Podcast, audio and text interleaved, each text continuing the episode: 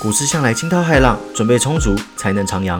欢迎大家来到股市新手问，这边有最基础也最丰富的股票投资知识，跟我一起做足功课，航向股海，找到你的第一支股票吧。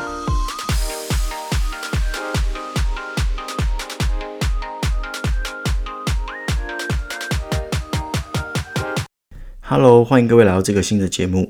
因为是新的节目啊，所以我希望在一开始花费一些时间跟各位简介一下，说，诶，我们接下来会讲些什么东西，那各位又可以学到什么。好，那我们这个节目啊，总共会有三个季。那第一季呢，会说怎么开户，以及股市的一些基本常识啊，还有名词。因为我相信我们的听众一定都是一些，诶，初次接触股市，或是对股市一知半解的，所以在第一季这边我会做的非常的。仔细让大家都可以知道，说，诶，那平常财经老师啊，或者说朋友之间在聊的那些名词啊，或是一些常识，到底在讲什么？那第二季的话，我们会说些基本面，包含基本的财报啊，当然也会跟各位分享说，诶，什么是筹码面，什么是线图。那接下来就来到最后的第三季，那第三季基本上就是一个实际操作的分享啦，还有一些经验分享，就是说，诶，我在股海中得到什么样的呃经验啊，还有什么样的结论。那这些就算是大家可以在驶入股海之前啦，心中先有个底。那节目进行的方式呢，会采取这个 Q&A 制啦，就是诶一问一答，我想这是最有效率去解决大家问题的方法。好啦，那废话不多说，让我们赶快进入今天的正题吧。今天是第一季的第一集啦，所以我们要来谈谈怎么开户。诶，各位不要觉得开户很简单哦，其实开户是有很多咩咩嘎嘎的啦。那我接下来就跟大家说如何开户。好，那我们先来看第一问，我们要准备什么去开户嘞？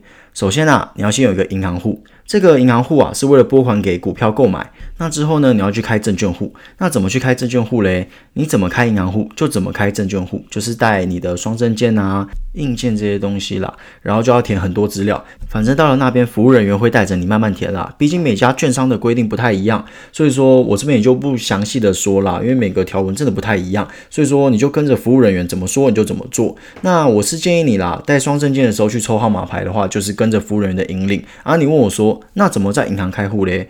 诶，其实。这个理论上来说，你要玩股票的话，你应该都有银行户了啦。那如果你还没有的话，没关系，我这边再教各位怎么去银行开户了。一样带着你的双证件跟你的硬件，然后还带着一千元哦，因为你去银行开户，你要有一个呃最基本的存款嘛，大概就存个一千差不多。然后跑去银行说我要开户，那接下来就有很多很热情的服务员啊，带着你去开户，那就一样跟着他们的指示做就对了。好了，第二问，我要选择哪个券商？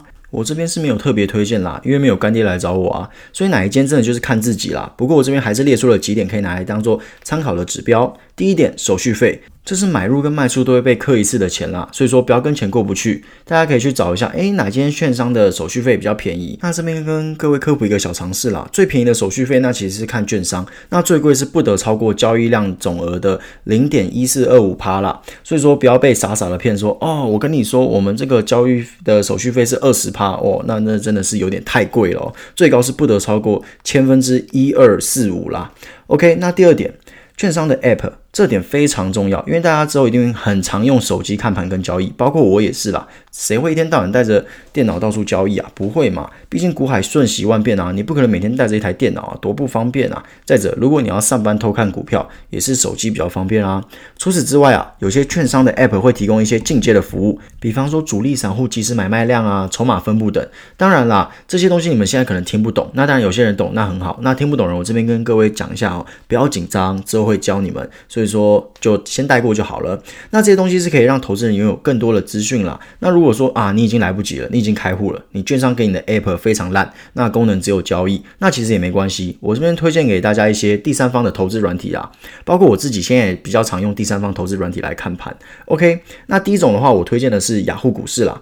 这款 App 啊，我觉得新手拿来看盘，搭配一些基础的基本面，绰绰有余啦。此外，它的交易量还有上涨趴数、下跌的趴数都有做一个排行，所以说，既然你想要做顺势操作啊，或是逆势操作，都可以从中找标的。当然，可能各位也听不懂什么是顺势操作，什么是逆势操作，没关系，之后都会讲，先不要急。第二款三足股市，我个人在国内主要常用的是雅虎股市啦，但是到了国外之后，雅虎不支援，所以我就改用了这一款。这款的优势是在它的即时上面比雅虎强大，不是说它报价跑得比雅虎快哦，绝对没有这一回事，没有什么谁的报价跑得比较快，要是谁跑得比较慢哦，那个 A P P 是真的非常有问题哦。它主要是在说啊，它的。成交细节是更加的明确了，就是说它会显示更多的成交细节。再者，它的产业分类我觉得做的还不错，不过它的缺点是啊，用起来没有那么人性化。我个人还是比较习惯雅虎股市的界面啦，它的操作真的是相对比较人性化。第三种是台湾股市观察站，还是叫台湾观察站，我是没有用过啦，不过是有口碑的。以上的如果都用不习惯，可以考虑这款。以上就是一些简单的介绍，我觉得还是要实际使用才知道啦。我说了一大堆，也比不上你真的用一天啦。毕竟每个人的习惯不一样嘛。最后最重要的是啊，记得检查一下网络上对券商 App 稳定性的评价。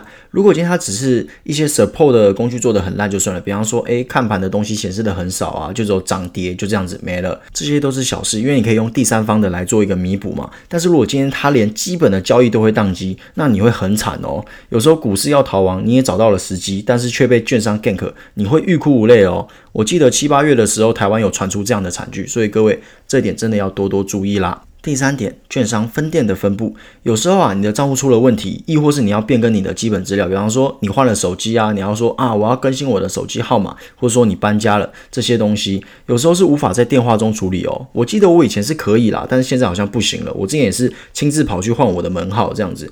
那这个时候啊，门市的分布就非常重要，你不要找一个你住台北就有全台唯一的分店在高雄，你这样光是坐高铁就把你的本金吃光了。所以说这点也是可以稍微注意一下的啦。那第四点，有口碑的券商，如果今天一个候选人啊满足了以上几点，但是呢，他却是一个名不见经传的公司，那你就要多留意啦。好啦，以上就是开户的基本常识。那接下来集数啊，我们就会开始进入到重头戏啦。第一季的重头戏是什么嘞？就是一些最基本的股市名词啊，还有一些常识，这在之后啊都会一一的跟大家提到，所以大家也不用紧张，不用着急。那我们就下集见喽，拜拜。